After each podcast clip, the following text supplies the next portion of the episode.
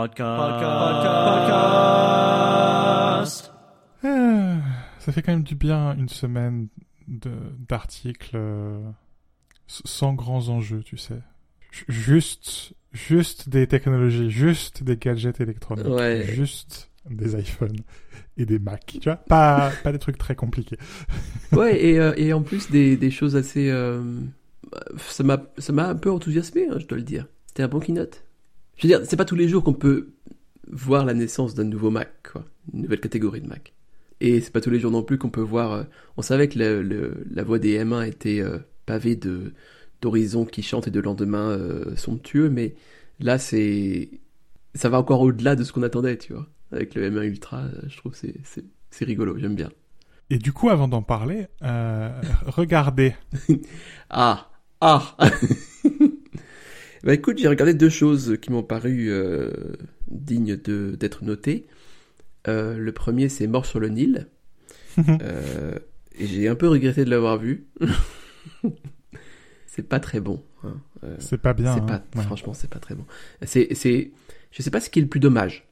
En fait, je sais pas ce que, il y a deux choses qui m'interpellent. La première, c'est, tu mets quand même beaucoup de moyens dans un casting, dans, voilà, et, et, et c'est une histoire qui est mal racontée. Le premier, déjà, euh, le, le Meurtre de l'Orient Express était, était assez médiocre. Mais, enfin, ça se regardait beaucoup le nombril, tu voyais le, le- l'autocontemplation beaucoup, mais, Mm. bon, euh, il y avait le décor qui jouait, à la limite, les bons acteurs, il y avait Judy Dench, voilà, ça, ça fonctionnait, quoi. Euh, même s'ils ont pris des libertés qui étaient, je pense, non nécessaires. euh, mais bon, pourquoi pas, pourquoi pas. Et là, il y a encore plus de libertés qui sont prises et, et rien n'est valorisé. C'est-à-dire qu'il y a des choses qui sont purement gratuites, euh, même et qui sont visiblement pas intéressantes. On a des, plans séquences assez longs sur euh, euh, la vie sur le Nil, c'est National Geographic de temps en temps. Enfin, on s'emmerde un peu et puis euh, euh, c'est c'est pas, pas si somptueux que ça en fait. Les acteurs sont pas si bons que ça non plus. Je suis désolé de le dire. Et euh, l'autre chose qui m'interpelle beaucoup, c'est que Kenneth Branagh est à l'origine, Branagh, Branagh, je sais pas comment on dit, est à l'origine de Belfast, un autre film qui était salué par la critique, lui qui est sorti en même temps. Oui. Et c'est très curieux de voir cette espèce de dichotomie complète entre les deux œuvres. le, le, le- le film sur Orient Express me, me- me l'avait fait aussi. Il y a un côté euh, très, très nombrilé, je crois que c'est le bon. En fait, ça se regarde faire du cinéma. Exactement. Ouais. Et euh, ça, ça, ça marche pas, quoi. Enfin, Bah, dans le premier, ça pouvait marcher dans le sens où on pouvait dire, peut-être sur un malentendu, bon, à la limite, c'est Poirot qui se filme lui-même, tu vois, bon, peut-être que on peut essayer de trouver des trucs comme ça, un peu tirés par les cheveux, mais pourquoi pas. Mais déjà, il y avait ce souci de, de oui, de nombrilisme, d'auto- d'autosatisfaction, et euh, euh, ce qui m'avait gêné aussi dans le dans le premier, c'est euh, l'espèce de comment dire ça, simplement, l'espèce de d'obsession de vouloir à tout prix mettre quelque chose de sombre et de nuancé en nuance de gris, tu vois, dans la morale. j'appelle ça l'effet Batman. Exactement ça. C'est exactement ça. C'est tellement bien dit. C'est exactement ça. C'est exactement ça. Mesdames et messieurs, on peut arrêter ce podcast. Mais tu as défini, tu as défini mais une tendance qui m'exaspère au plus haut point dans le cinéma aujourd'hui, qui est ah non mais en fait c'est plus compliqué que ça parce que chacun a ses propres démons, tu comprends. Non mais en fait juste l'époque est assez relativiste comme ça. Mettez-nous du noir et du blanc s'il vous plaît. Moralement j'entends, bien sûr. Non, et puis, enfin, pour, pour adorer, euh, pour adorer euh, Agatha Christie, pour adorer oui. Simon aussi. Et un jour, je trouverai le temps de relire tout ça. Oui. Pareil. À la, à la fin, c'est quand même des livres assez simples. Hein, hein. Enfin, c'est pas très compliqué, quoi. Non. Et tu, tu peux évidemment déceler sur l'ensemble de l'œuvre euh, une morale et, et- enfin, ce sont des, des auteurs qui ont des choses à dire sur la nature humaine, mais enfin, c'est fait de manière subtile, quoi. C'est pas un bouquin de philo qui essaie de se cacher derrière une, une intrigue policière. C'est une intrigue policière qui, parce qu'elle se base sur des personnages qui sont humains, finit par dire quelque chose sur l'humanité. Enfin, enfin c'est ce qui fait un bon bouquin, quoi. Et, et là, non, c'est un film qui essaye de faire de la philo, mais de la philo de comptoir, Mm. euh, et qui se cache derrière des dizaines, voire des centaines de millions de dollars d'effets spéciaux, quoi. Et, et ça a un côté euh, doublement artificiel. C'est artificiel dans la matérialité, mais c'est artificiel dans le discours aussi. Et merde, quoi, au bout d'un moment. Merde. Vraiment. Ouais, juste merde, je suis d'accord. c'est une imposture en fait. Et euh, ça m'embête beaucoup de voir Agatha Christie mêlée à tout ça. et euh, je la pauvre quoi, elle a rien demandé. Et euh, il y en a un troisième qui est en préparation en plus, qui sera fait sur une histoire moins connue, il paraît, bon peu importe. Et c'est aussi pour ça que j'avais bien aimé à couteau tiré. Je sais pas si tu avais vu Knives Out. Super, Ouais, superbe. voilà. Bah pour le coup, c'est ce que ça aurait dû être. Et, et inversement, ça c'est un, vrai objet de cinéma avec des plans qui sont incroyables de complexité. Oui. Tu pourrais passer des heures à les, à les, à les décortiquer, mais qui ne se regardent pas faire du cinéma. Exactement. Et avec de bons acteurs accessoirement aussi. Aussi, ça joue. Parce que Gal Gadot, non, je peux plus, je peux plus. je suis désolé, Gal. Vraiment désolé. Et sinon, Tu vas t'en remettre. non mais j'en peux plus, je te jure. J'ai fait l'erreur de voir Wonder Woman euh, 1984 aussi, putain. 84? Oh là là Non, là là non, juste non. Déjà que le premier c'était pas ça, mais alors là. oh. Bon. Et euh, j'ai, on a fini The Office. Ça y est. Une page est tournée. Une retourne à tourner. Une. euh, c'est. Écoute, j'arrive- on est arrivé au bout, donc c'est bien. Euh, je pense que c'est une fin qui est plutôt satisfaisante. Euh, Ah, on est d'accord, ça, se finit comme ça doit se finir. comme ça doit se finir, tout à fait. C'est pas, euh, c'était pas garanti que ça finisserait, que ça finirait aussi bien. Euh, la saison, enfin la, deuxième série dans la série, donc à partir de la saison euh, 8 jusqu'à la saison 9, et- et s'engage un petit peu de manière chaotique. Parfois, on sent qu'il y a des, les ficelles deviennent de plus en plus grosses, tout ça. Mais, mais ça finit bien, ça finit de manière satisfaisante, et je crois que c'est assez rare pour être souligné aujourd'hui. Et donc, Ouais. je suis très content d'avoir vu ça. Voilà.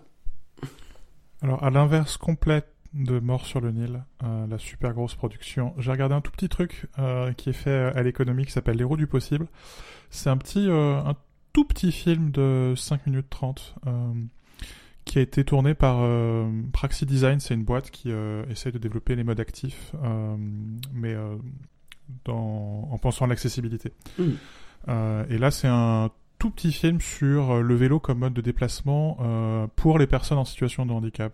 Euh, et donc c'est notamment deux profils euh, de Myriam que j'ai déjà croisé notamment à la, à la maison du vélo ou la ville à vélo, euh, qui a un super tricycle euh, adapté. euh, qui mo- moi qui depuis que je suis tout petit veux un tricycle, euh, je regarde son tricycle de loin en me disant Ah, un jour. Euh, et Thomas qui euh, donc qui est aussi une, une personne en situation de handicap et qui lui a euh, notamment fait un tour de France avec son avec son vélo cargo, Wow. un truc complètement dingue que je vois parfois remonter euh, l'avenue Jean Jaurès à Lyon. Donc c'est assez marrant de les revoir parce que c'est des gens que je vois de loin et que euh, Myriam elle est aussi sur Twitter donc je la, je la, je la vois tweeter. Euh, et là le, les voir parler de la manière dont ils se servent du vélo euh, alors que on entend souvent ah mais vous nous faites chier les cyclistes et vous pensez jamais aux vieux et aux personnes en situation de handicap. Alors que si si on y pense. Euh, et justement les vélos c'est aussi des outils d'émancipation euh, pour ces publics là euh, c'est assez euh, c'est assez sympa de les voir dans, dans, dans ce petit film et puis c'est aussi assez- c'est toujours sympa de voir Lyon euh, filmé euh, Hmm. à hauteur de vélo. Je trouve que c'est euh, c'est une ville qui est assez sympa pour ça. Sinon, j'ai évidemment profité de mon, de mon abonnement canal pour euh, faire un, un grand circuit dans tous les services de streaming. Euh, ch- chez Disney, euh, quand on a débranché la télé à cause des travaux euh, et qu'on n'avait plus que Disney sur un iPad, euh, on a regardé Weekend Family avec euh, Eric Judor de euh, Eric et Ramsey Oh, d'accord. euh, qui a donc se, se fait une nouvelle carrière qui est euh, qui est très bien. Et euh, donc il, il joue le rôle d'un père qui a trois filles de trois femmes différentes. Euh, et puis t'as euh, Daphné Côté Allé qui euh, débarque c'est c'est la, la canadienne de service qui, qui débarque au milieu de tout ça. Ça fait pas mal à la tête. C'est très bien sur Disney Plus parce que c'est vraiment enfin il y a, y a aucune famille qui existe qui est aussi bien intentionnée et que ça. Enfin, ça n'existe pas.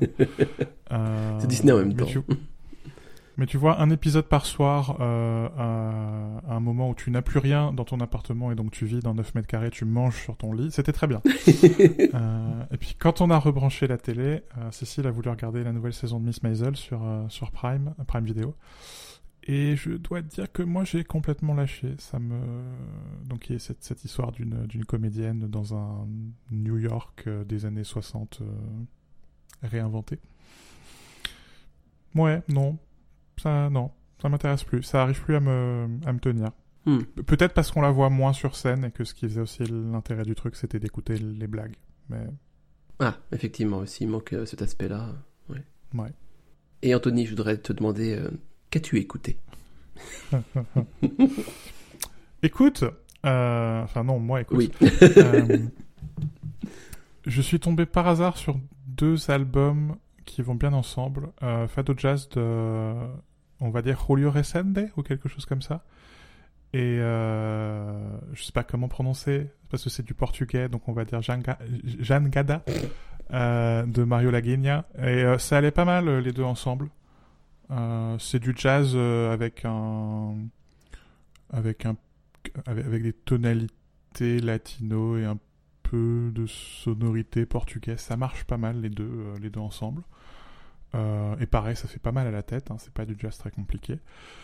Jazz un peu plus compliqué, euh, les Q-Sessions de Christian McBride. Christian McBride qui est un, un super contrebassiste, et j'ai une bassiste à la maison, donc on écoute beaucoup Christian McBride, et qui est notamment connu pour son trio de contrebassistes acoustiques, Hmm. et où là c'est un son beaucoup plus électrique. Euh, ça me rappelle presque le jazz euh, fusion que j'écoutais euh, à la fac. Et c'est chou- chouette de retrouver un artiste là où tu l'attends pas forcément. Enfin, j'ai jamais douté qu'il était capable de faire ce genre de choses. C'est pas, enfin voilà, c'est un, un, un, musicien de classe mondiale, donc il y a pas enfin il, sait tout faire. Mais c'est marrant de le voir réemployer certaines phrases ou certains phrasés, euh, mais dans un contexte complètement différent. C'est enfin la musique quoi, c'est chouette. Et euh, à propos de trucs euh, complètement inattendus, je, je suis tombé là encore complètement au hasard de l'algorithme d'Apple Music sur un truc qui s'appelle Air, euh, qui est fait par le, qui, qui a été enregistré par le New York Bass Quartet. C'est un quartet de contrebassistes. ce qui, ce qui- c'est déjà euh, niche hein, comme euh, comme truc. Comment c'est possible? Et euh, qui, euh, la moitié de l'album, c'est des, c'est des covers de titres pop, et notamment il y a un medley des Beatles. Donc faut imaginer un, un medley des Beatles avec quatre contrebasses. Waouh. C'est nul. Musi- mu- mu- musicalement parlant, c'est nul. Enfin, ça fera pas euh, progresser l'histoire du jazz. Mais enfin, en même temps, c'est génial. oui, je, je crois que je comprends. Un, un quartet de contrebasse. Enfin, faut, faut vouloir. Hein. Euh, euh, ouais, écoute, je vais, je vais écouter aussi parce que ça m'intrigue vraiment beaucoup. parce que je n'ose même pas imaginer la, la forme de l'onde sonore, tu sais, sur le logiciel de Ah montage. bah, si, si, en fait, tu t'imagines très bien. Si, si. le pavé, quoi. Ok. Euh, de mon côté, j'ai écouté deux albums euh, qui m'ont marqué, parce que j'ai écouté d'autres choses aussi, mais qui m'ont moins marqué, voilà. Euh, de la de Maple Glider, j'ai écouté To Enjoy Is the Only Thing. Euh, c'est très joliment écrit. Euh, c'est du Lana Del Rey en plus juste, que ce soit en termes de justesse euh, vocale ou en termes de même d'écriture, c'est vraiment pas mal. Euh, je pense que c'est bien à petite dose parce que sinon tu soit tu t'ennuies, soit tu déprimes, soit les deux. Et donc voilà, c'est vraiment très bien un titre comme ça dans une playlist posée, cosy, ce que tu veux. Je, je- pensais pas que viendrait le jour où je t'entendrais dire du mal de Lana Del Rey. Et tu sais, si on n'arrive pas à se moquer de ce qu'on aime, c'est qu'on l'aime pas vraiment. C'est une grande vérité de la vie, ça. C'est pas mal. Et euh, en parlant d'Anna Del Rey que j'adore euh, et que je vénère et je lui lécherai les pieds si elle était là, euh, j'ai écouté We Fall de Emily Haney, Hain, Hainier, Hain- on mettra le nom dans la description. Euh, donc euh, en fait, euh, Lana Del Rey a fait un featuring là-dessus et en fait c'est un- album d'un producteur de, je crois, hip-hop, euh, ce que vous voulez, et qui s'est mis en 2015 à faire un album.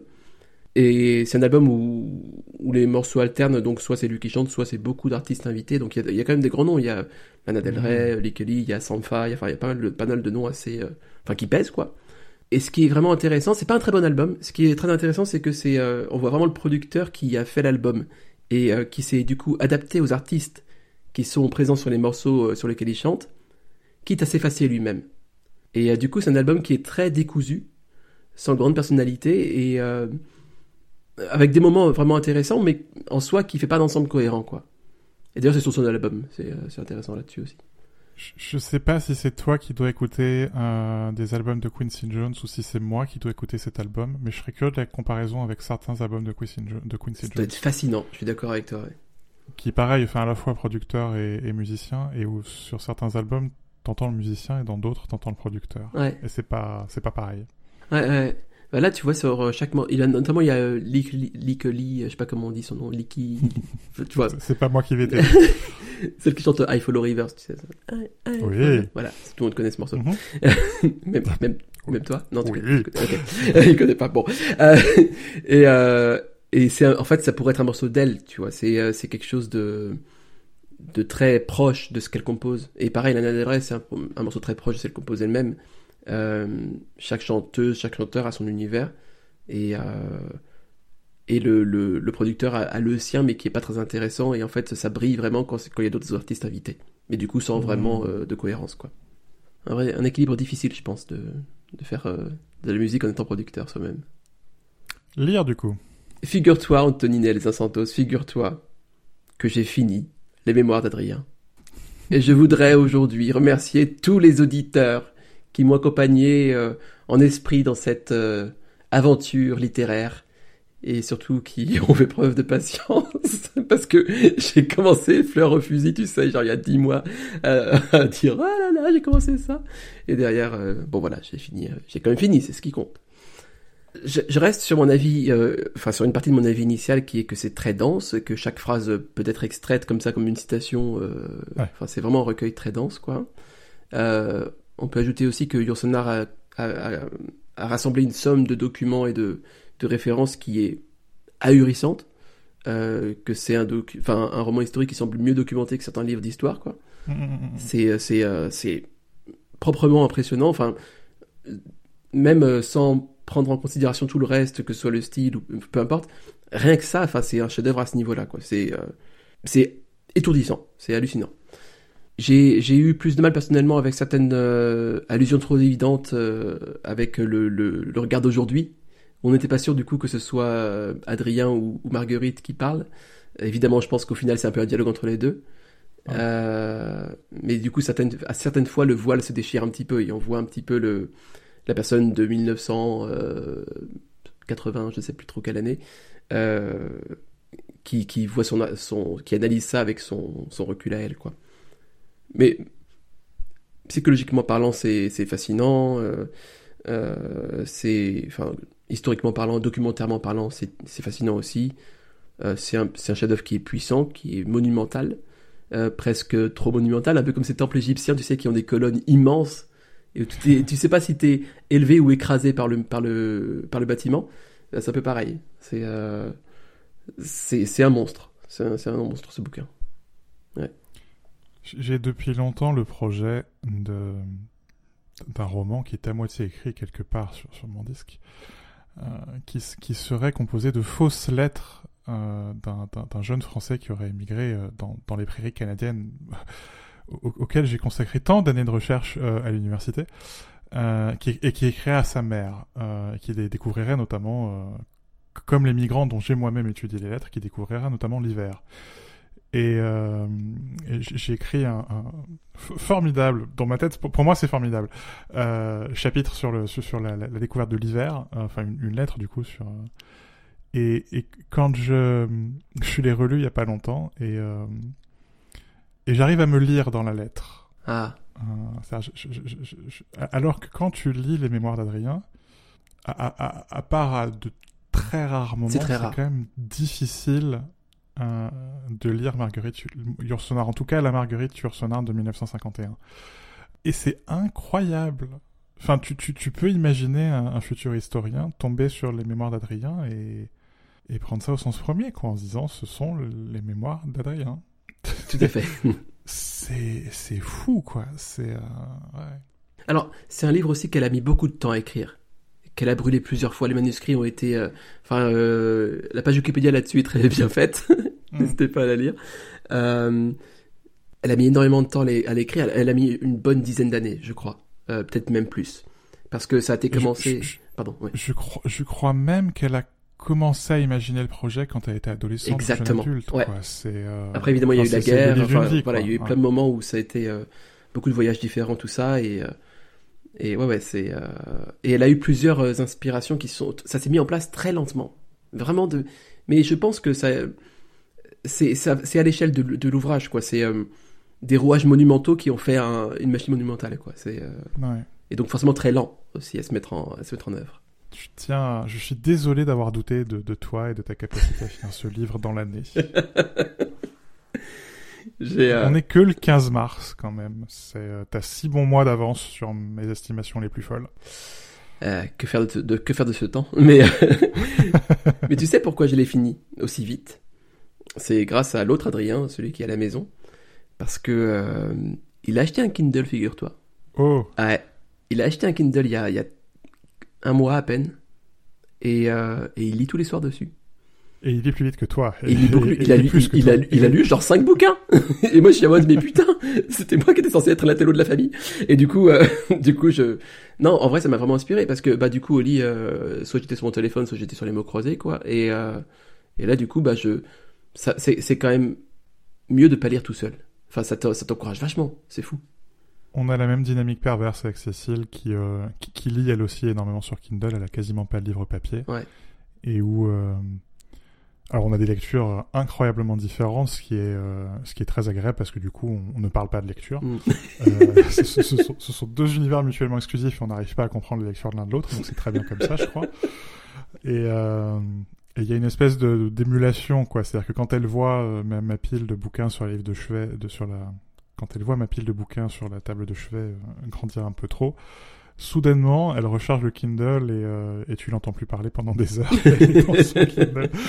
Et inversement, quand je vois que ma pile est, est très basse et que euh, son Kindle est tout en haut de la table de chevet, euh, je me dis alors, Mm.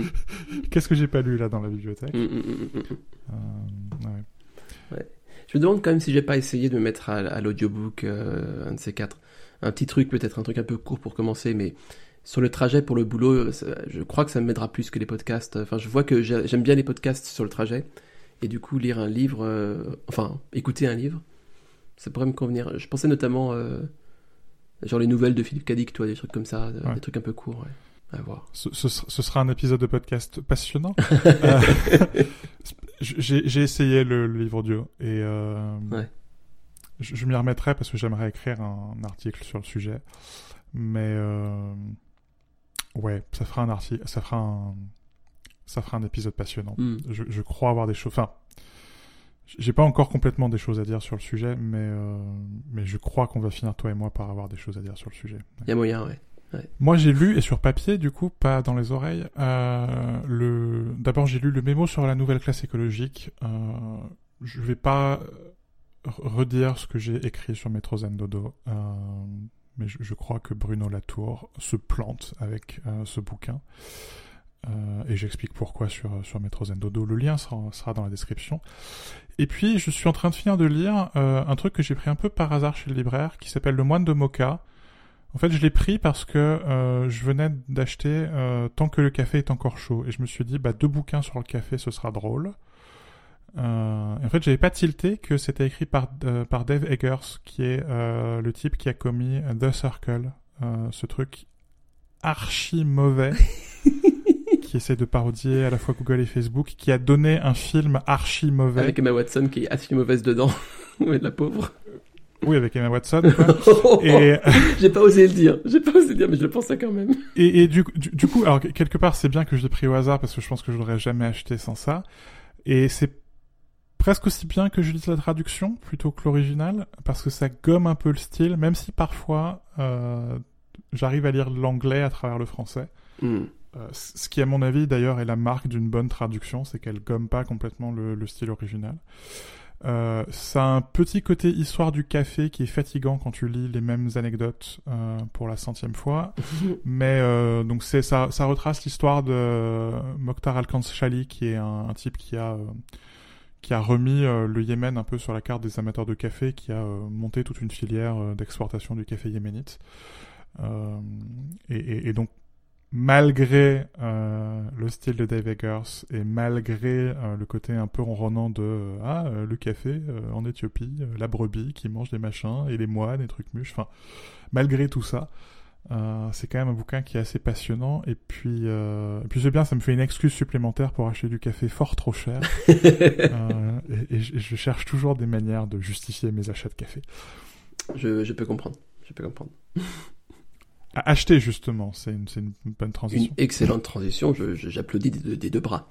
Euh, écoute, j'ai pas acheté grand chose ce mois-ci. Pour l'instant, on est le 15 après euh, à l'heure où on, on, enregistre ça, donc euh, ça, ça, peut changer hein, radicalement.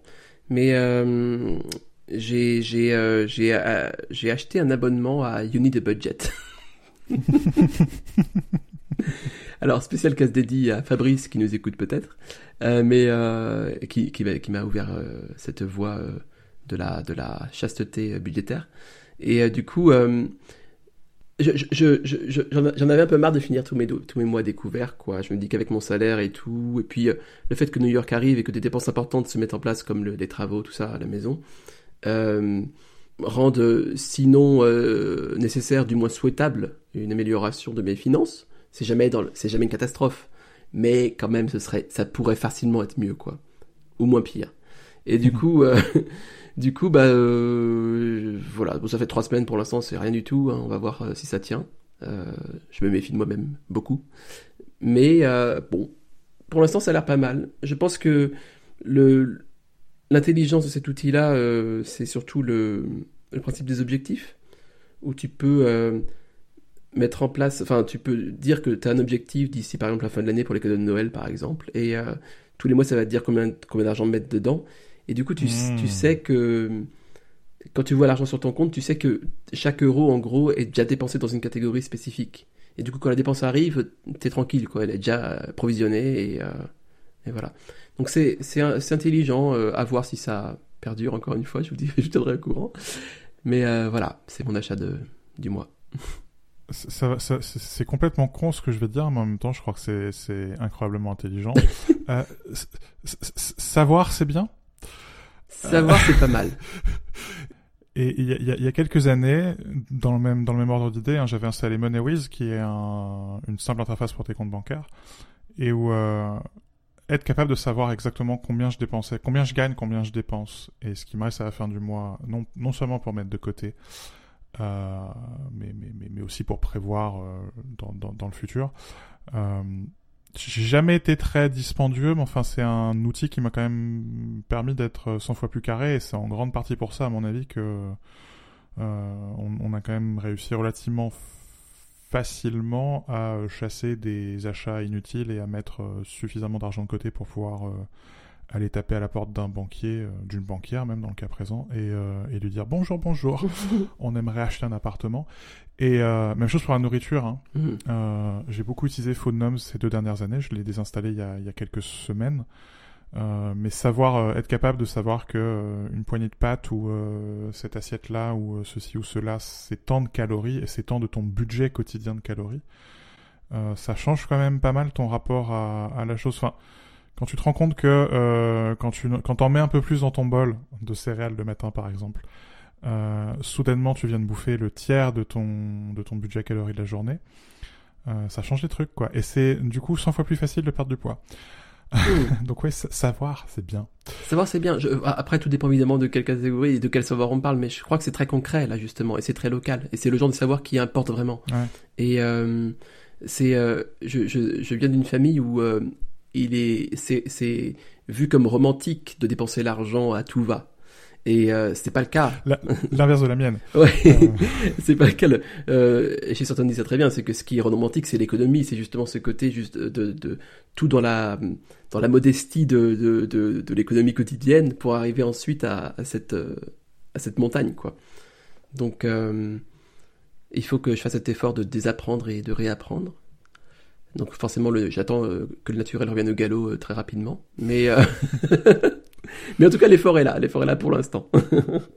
mais, mais je trouve assez amusant de, de parler de ça dans une rubrique hein, qui s'appelle Acheter. Oui, c'est marrant, oui. oui. Euh, j'ai pas acheté grand chose non plus parce que je crois pas que les, que les temps s'y prêtent. Euh, j'ai juste acheté une prise connectée Eevee. Et je, je sais, chère auditrice, cher auditeur, que j'avais dit que je déconnectais mon appartement. Mais euh, je vais garder deux prises connectées. Euh, deux fois la même d'ailleurs, parce que j'ai repris la, le, le, même modèle de prise connectée Eevee que, que celle que j'avais déjà. Et c'est juste pour connecter une lampe qui est derrière la télé et une lampe qui est dans l'entrée. Euh, et c'est juste pour pouvoir dire à mon téléphone d'allumer la lumière derrière la télé parce que c'est quand même vachement pratique. Ouais. Et quand je rentre chez moi le soir, euh, ce qui est moins le cas maintenant qu'on approche du printemps et l'été, mais d'avoir euh, une lampe qui s'allume automatiquement, euh, notamment pour quand j'ai les mains pleines, pas être obligé de chercher l'interrupteur. Et ça, contrairement à l'affreuse automatisation qui essaye désespérément d'allumer les toilettes, la, la lumière des toilettes chez Mac Génération, ça, ça marche. Ouais, j'avais une prise connectée, mais euh, une- même une multiprise connectée. Euh, mais je crois qu'elle est, elle est qu'en Wi-Fi, euh, enfin alors 802 points.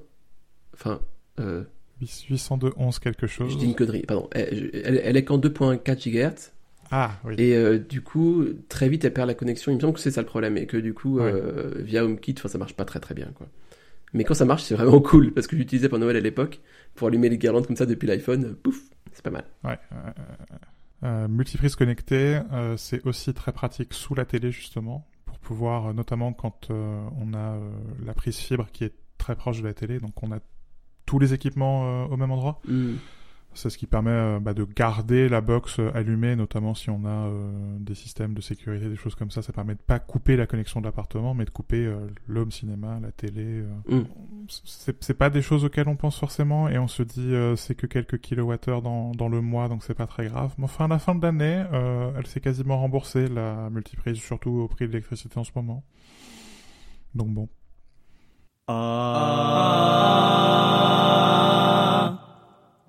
Mais enfin, à propos d'achat, des choses qu'on va acheter dans les mois qui viennent.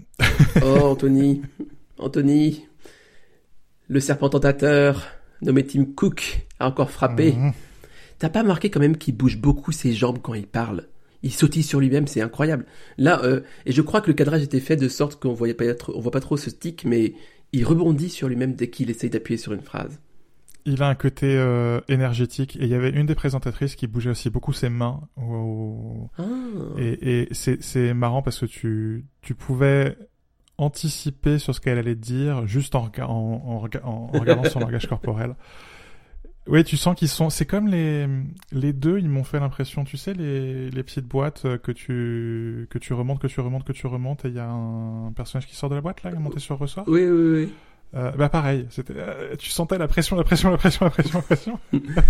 Moi, ça me fait penser plutôt. J'ai, un petit, tu sais, une petite figurine euh, alimentée par panneau solaire, et dès qu'il y a du soleil, euh, la tête de Dodeline comme ça. tu vois? Voilà. Mais ouais, c'est, fascinant. Euh, je, l'ai- je l'ai trouvé un peu. Tim Cook, je le trouvais un peu plus. dans l'expression faciale, plus neutre que d'habitude. La dernière keynote, il avait des yeux des fois qui sortaient des orbites comme ça, c'était presque effrayant. Et là, c'était presque trop sobre, euh, et en, évidemment en contraste avec le, le discours toujours très enthousiaste d'Apple. Euh, c'est intéressant. Je sais pas pourquoi, mais ça fait deux ou trois keynotes que que je vois Cook en pré-retraité. Oh, mais on est d'accord, il y a un truc qui se passe. Ouais. Il- il- il- il- on sent le recul qui se fait, mais très tranquillement. Genre, euh, Oui, pas de pression. Enfin, c'est- genre- c'est pas forcément l'an prochain, quoi. Mais on. Enfin, c'est peut-être moi qui. Enfin, c'est pas peut-être. C'est évidemment moi qui surinterprète et qui prépare les années qui viennent, mais. ah, il, il commence à être sur le départ. Ouais. En tout cas, c'est plus, c'est plus le début. Euh, C'est plus le milieu de la fin. Enfin, tu, tu sens que c'est un homme, euh, voilà, il, est, enfin, il, a, il, a, il a- il a vieilli, euh, pas, pas trop mal d'ailleurs. Ça va, bien merci. Euh, oui, et puis, mais euh, quelque part, il y a un décalage entre la personne qu'il est devenu avec l'âge et le rôle qu'on lui demande de jouer, quoi. Et, euh, Exactement. et je, crois qu'il est, enfin, il n'est pas encore complètement temps de passer à autre chose, mais euh, on entrevoit le moment où ce sera, où ce sera trop. Ouais. Et, et c'est peut-être d'ailleurs parce qu'on n'a pas vu Jobs dans cet exercice euh, à, à ce genre d'âge-là finalement, parce qu'il est mort relativement jeune, et donc on n'a pas vu vrai. un vieux Jobs euh, présenter, présenter les keynotes avec ce niveau d'intensité euh, que, que ça demande. Et, euh, Hmm. Et, et, enfin, Cook est plus un jeune homme, quoi. Non, non, non. Ça commence à être un papy qui présente des keynotes, et, euh, et, et je, je crois pas, euh, enfin, j'ai rien contre les papys, hein, mais euh, ça, ça commence à se voir, quoi Ouais, c'est ça. il, a, c'est il, ça. a, il a pas la même énergie et ça et, et en même temps j'ai l'impression qu'il a quand même du mal à moduler l'énergie pour pour pour réussir à parce que je- je, je, je crois le, le, le, triomphe de la présentation de l'iPad par euh, par Jobs au fond de son fauteuil quoi. Où justement Mm. c'est j'ai pas d'énergie donc je module différemment. Euh, et j'ai pas vu Cook dans cet exercice là j'ai pas encore vu vu Cook capable de mettre des charentaises plutôt que des baskets Nike. Euh, et, euh, et, et, cap- et être capable de jouer sur un autre registre euh, pour présenter les produits. Là effectivement comme tu dis il a un côté monté sur ressort. Enfin c'est des des Nike Air ces baskets il y a, y a- y a de l'air sous ses sous ses talons quoi. C'est ouais. Ma question c'était, en, en gros, comment, comment, euh, comment les vieux sont considérés dans la tech, tu vois? Hmm. Parce que on a, on a, la, on a la question des, des, des femmes, on a la question des, des, des, noirs, des minorités, tout ça. Mais les vieux sont une sorte de minorité, et surtout dans la tech peut-être. Ouais, ouais, ouais. Et ça, ça m'intéresse, tu vois. Je, je, ça vient de poser, je viens de me poser la question. Mais en fait, on a, on a peu d'exemples. C'est un truc que j'ai pas du tout préparé, donc je vais raconter n'importe quoi. Mais, euh... mais parce qu'il y a quoi? Il y a Larry Ellison, il y a évidemment Bill Gates, mais dans un rôle euh, complètement décalé quelque part. Hum, hum, hum. Enfin, évidemment, quand on pense Silicon Valley, on, on pense pas immédiatement à, à senior, parce que C'est ça. ce sont, ce- ce- ce- ces, ces gens-là sont maintenant des seniors, ou en tout cas vont, vont, vont bientôt l'être. Ça qui est fascinant, c'est que, enfin, encore beaucoup aujourd'hui, euh, je crois que la majorité des entreprises de la, de la Silicon Valley sont assez seniors, quoi, dans le, dans le, dans l'exécutif. Bah, dans le, dans les cadres dirigeants et dans les, enfin même dans les, pas seulement les, les exécutifs de très haut niveau, mais dans, dans le middle management, euh, c'est sûr que c'est des, euh, des quinquas et des, des seniors, quoi. C'est, euh, Mm. c'est évident. Mais Cook a 61 ans. Euh, Jobs est mort, il avait, il avait, il avait 56 ans, donc il est déjà plus vieux que Jobs était quand Jobs est mort. C'est vrai. Donc quelque part, c'est un, il est dans un rôle qui est, qui est inédit chez Apple, quoi. Oui, c'est tout à fait vrai, ouais. Et où quelque part, il est en train d'inventer, de, de fait, euh, le rôle du, du senior à la tête d'Apple, quoi. Et, euh, et en même temps, c'est marrant parce que quand, quand tu regardes le profil de tous les, des deux présentateurs et des présentatrices, surtout c'était beaucoup de présentatrices puisqu'il y avait aussi l'enjeu du 8 mars, euh, ce sont tous des gens relativement jeunes, et notamment euh, Ternus qui est là et qui fait figure de, de, de, de, de successeur. Alors, Ouais. pas évident parce qu'il a, il a pas un rôle euh, opérationnel très identifié, mais qui est, qui est très très apprécié en interne et qui est euh, euh, en interne connu comme un des tout meilleurs managers de la boîte, euh, et qui joue le rôle de Monsieur Loyal à l'intérieur du keynote, puisque le il renvoie la balle et tout ça, donc il y a quelque part, il, fait il fait Tim Cook bis, en tout cas dans le dispositif du keynote. Ouais, c'est vrai, c'est Et, vrai. euh, et, et c'est assez marrant de voir, ou Federighi fait ça aussi très bien, quoi. C'est, c'est des gens qui sont quand même euh, un, un chouïa plus jeune que Cook, et, euh, et qui sont déjà prêts à prendre la relève, au moins de manière euh, publique, j'ai envie de dire. Ça veut pas dire qu'il faut mettre euh, Cook au placard, et, euh, mais qui du coup apporte un, apporte un niveau d'énergie différent et apporte... Enfin, je, je, trouve que l'articulation entre euh, Tim Cook, euh, euh, c'est moi papa, euh, Tim- enfin, voilà, je, je présente de manière très institutionnelle depuis euh, la scène du Steve Jobs Theater. Enfin, il y a vraiment le côté, enfin, c'est moi le patron, quoi. Euh, et et, euh, voilà, regardez les enfants ce qu'ils ont à vous présenter. Il y a, y a un côté maître d'école qui distribue les bons points, quoi. C'est euh, et, où finalement t'as as ces différents différents niveaux qui se qui se répondent. Et en même temps, c'est pas euh, c'est pas artificiel parce que les femmes qui sont mises en avant, elles sont pas mises en avant parce qu'elles sont femmes, elles sont mises en avant parce qu'elles sont product owners, parce qu'elles sont VP ou Oui. SVP. Elles ont des positions tout à fait pertinentes par rapport à ce qu'elles présentent, bien sûr. Ouais, ce sont vraiment les représentatrices oui. euh, du, euh, du du produit quoi. Elles sont elles sont pas là juste parce que pour, pour faire petit quoi. Oui, c'est pas la déco, effectivement. ouais. Euh, J'ai noté aussi qu'on n'avait pas vu du tout cette fois-ci euh, euh, Williams, Jeff Williams. Non, et bah parce qu'il y avait pas l'Apple Watch. En fait, mais c'est le même c'est le même Hmm. c'est la même logique en fait. Apple met en avant le product owner, donc euh, C'est là quand on parle de l'Apple Watch, Federighi quand on parle du soft et Lynch aussi quand on parle. alors ma- ma- maintenant moins de l'Apple Watch, mais euh, quand, quand on se remettra à parler d'Apple Car ou de choses comme ça, euh, on, on reverra Lynch. Mais du coup, les vieux et la tech, euh, voilà. Non, c'est vrai, c'est vrai. Ce que je ce que j'ai trouvé intéressant dans ce keynote, c'est qu'on pourrait évidemment faire la liste des produits, donc euh, les iPhone verts, l'iPhone SE, l'iPad Air, le Mac Studio, le Studio Display. À mon avis, ce serait la, la véritable nature de ce keynote. Et ce keynote, ce qu'il présentait, c'était la suprématie technologique d'Apple. quand on regarde ce keynote, il faut regarder les transitions. Il faut toujours regarder les transitions quand on regarde les keynotes d'Apple parce que c'est là que passe le véritable message. Oui, je suis d'accord, c'est le thème du keynote, c'est ça. Ouais. Uh-huh. Et on revient toujours, toujours, toujours, toujours à Apple Silicon. Hmm. La transition entre chaque appareil, c'est Apple Silicon. Et donc ce que Apple te dit, c'est game over les poulets, on a gagné. on. Ce en quoi ils ont probablement raison. Ouais, Hmm.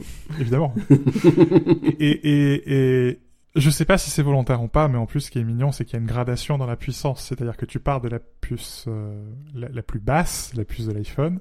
Ensuite, tu vas au M1, qui est la puce de, de la de l'iPad, et ensuite tu vas au, euh, au M1 Ultra, qui est la puce du Mac Studio. Donc euh, c'est cette espèce de locomotive qui roule, qui roule, qui roule, qui roule et qui écrase tout. Ouais. Et euh, ouais, c'était un événement, c'était un special event sur euh, Apple Silicon et ce que Apple Silicon permet à Apple de faire. À la fois l'iPhone SE, euh, le Studio Display, parce que bordel, il y a un procès, il y, a- un système sur puce dans, le, dans un écran. C'est extraordinaire. qui, qui fait tourner une version allégée d'iOS. Enfin, je sais pas si, enfin, c'est quand même c'est quelque chose. Pour aller jusqu'au Mac Studio. Et c'est- c'est qui est, comme tu le disais en intro, est euh, enfin c'est c'est voilà, un, nouveau Mac, le premier nouveau Mac depuis le MacBook Air, quoi. Ouais. Enfin la première nouvelle gamme de Mac depuis le MacBook Air. Euh, et tout ça s'est rendu possible à la fois un iPhone pas cher, euh, le nouvel iPad Air, le Studio Display, le Mac Studio par Apple Silicon. C'est euh, j'ai j'ai vu très peu de confrères écrire sur le sujet, ce qui dit tout ce qu'il faut savoir sur le niveau global de professionnalisme des journalistes tech et d'analyse des journalistes tech. Euh, et donc les 4 ou 5 qui l'ont fait euh, sont les 4 ou 5 journalistes tech qu'il faut lire.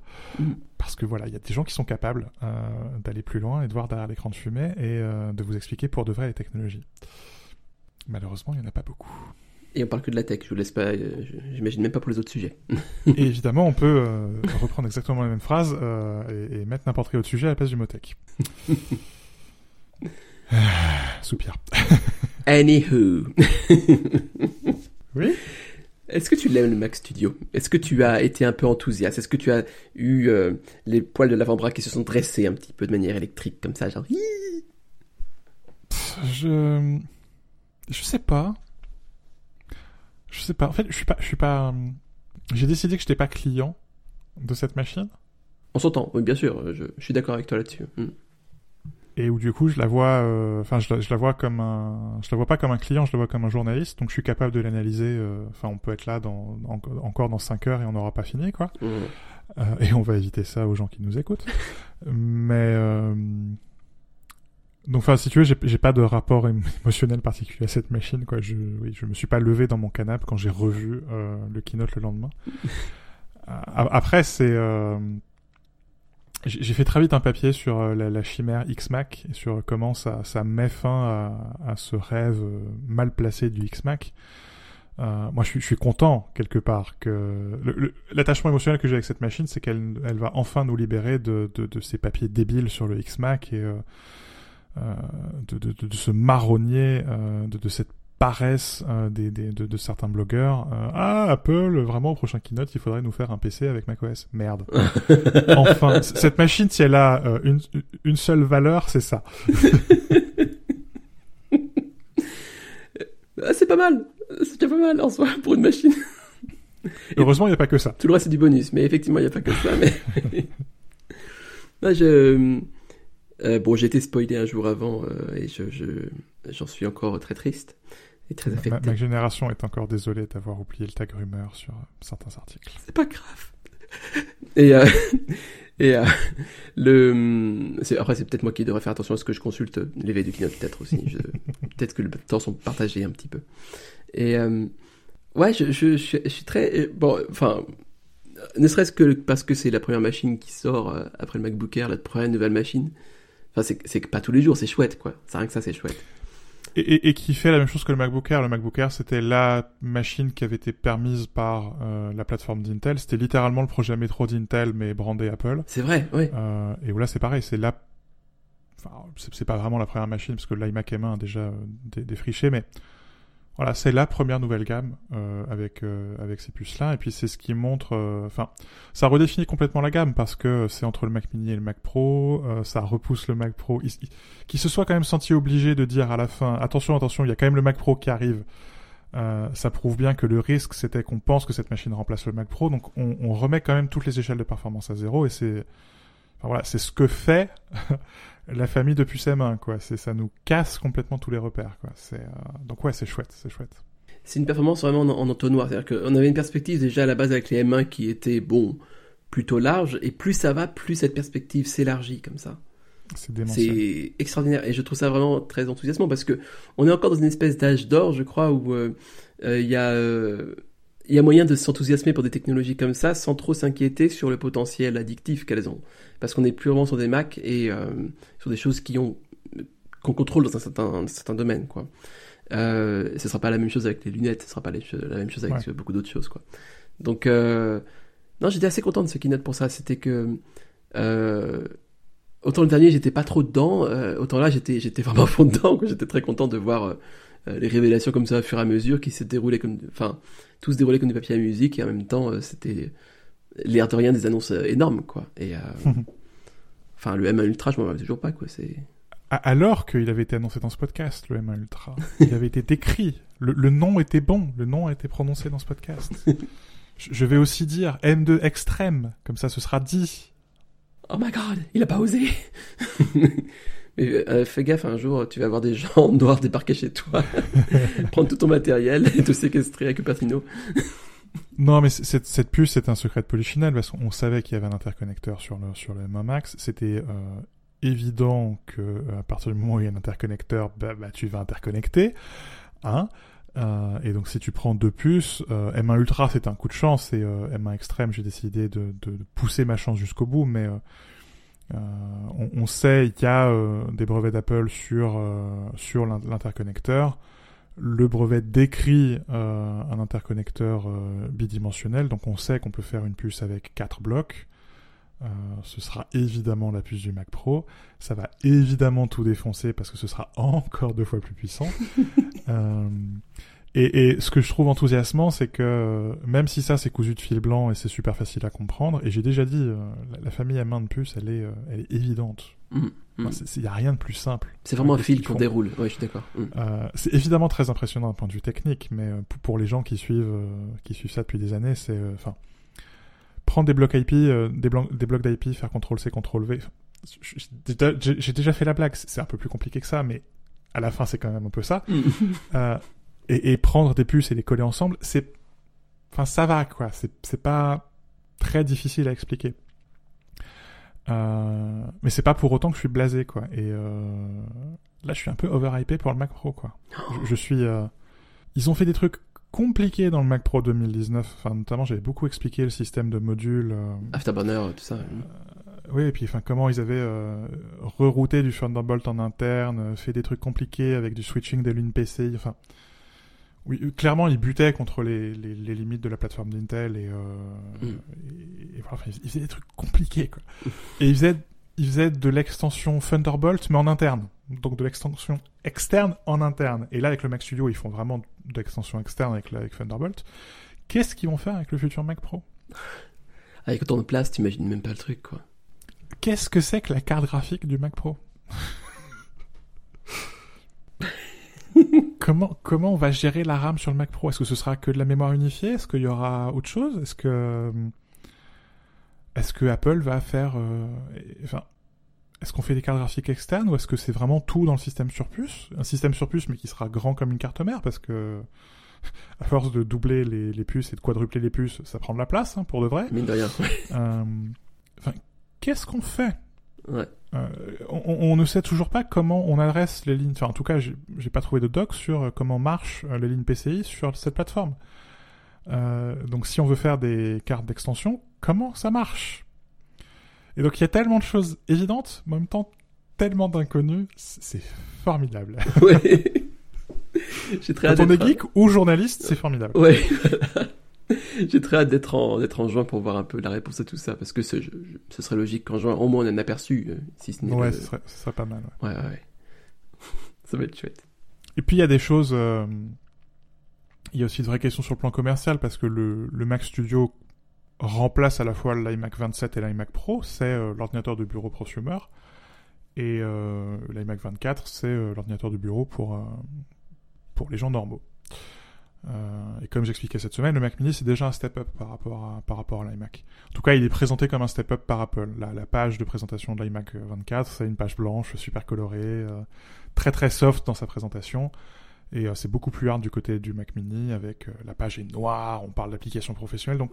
Apple très Mm. clairement qu'on soit euh, le Mac, la progression Mac Mini, Mac Studio, Mac Pro, euh, elle est, euh, elle est évidente euh, dans, dans, dans l'esprit d'Apple. Et ma question, c'est est-ce que l'iMac 24 c'est l'exception qui confirme la règle? C'est-à-dire l'ordinateur de bureau c'est Mac Mini, Mac Studio, Mac Pro, et on vient caser l'iMac 24 parce que l'iMac c'est l'iMac, Mm. ou est-ce que on, on, on a potentiellement la même gradation avec des iMac et, et je, je me demande vraiment ce que veut dire cette rumeur sur l'iMac 27 ou 32, j'en sais rien parce que les rumeurs sont pas d'accord les unes avec les autres. Ouais. Et je, je- je crois que cette machine est devenue proprement insoutenable. Euh, au, sens premier du terme. hein. C'est euh, le, problème de l'iMac, c'est que quand les composants sont obsolètes, l'écran reste impeccable. La, la meilleure preuve, c'est que le- la dalle Retina 5K, c'est la dalle du studio display. Euh, mais les composants sont, morts, donc la machine est morte. Euh, et, donc séparer les deux, comme c'est fait dans le Mac Studio, on a d'un côté la tête euh, et de l'autre côté euh, le- le- l'écran.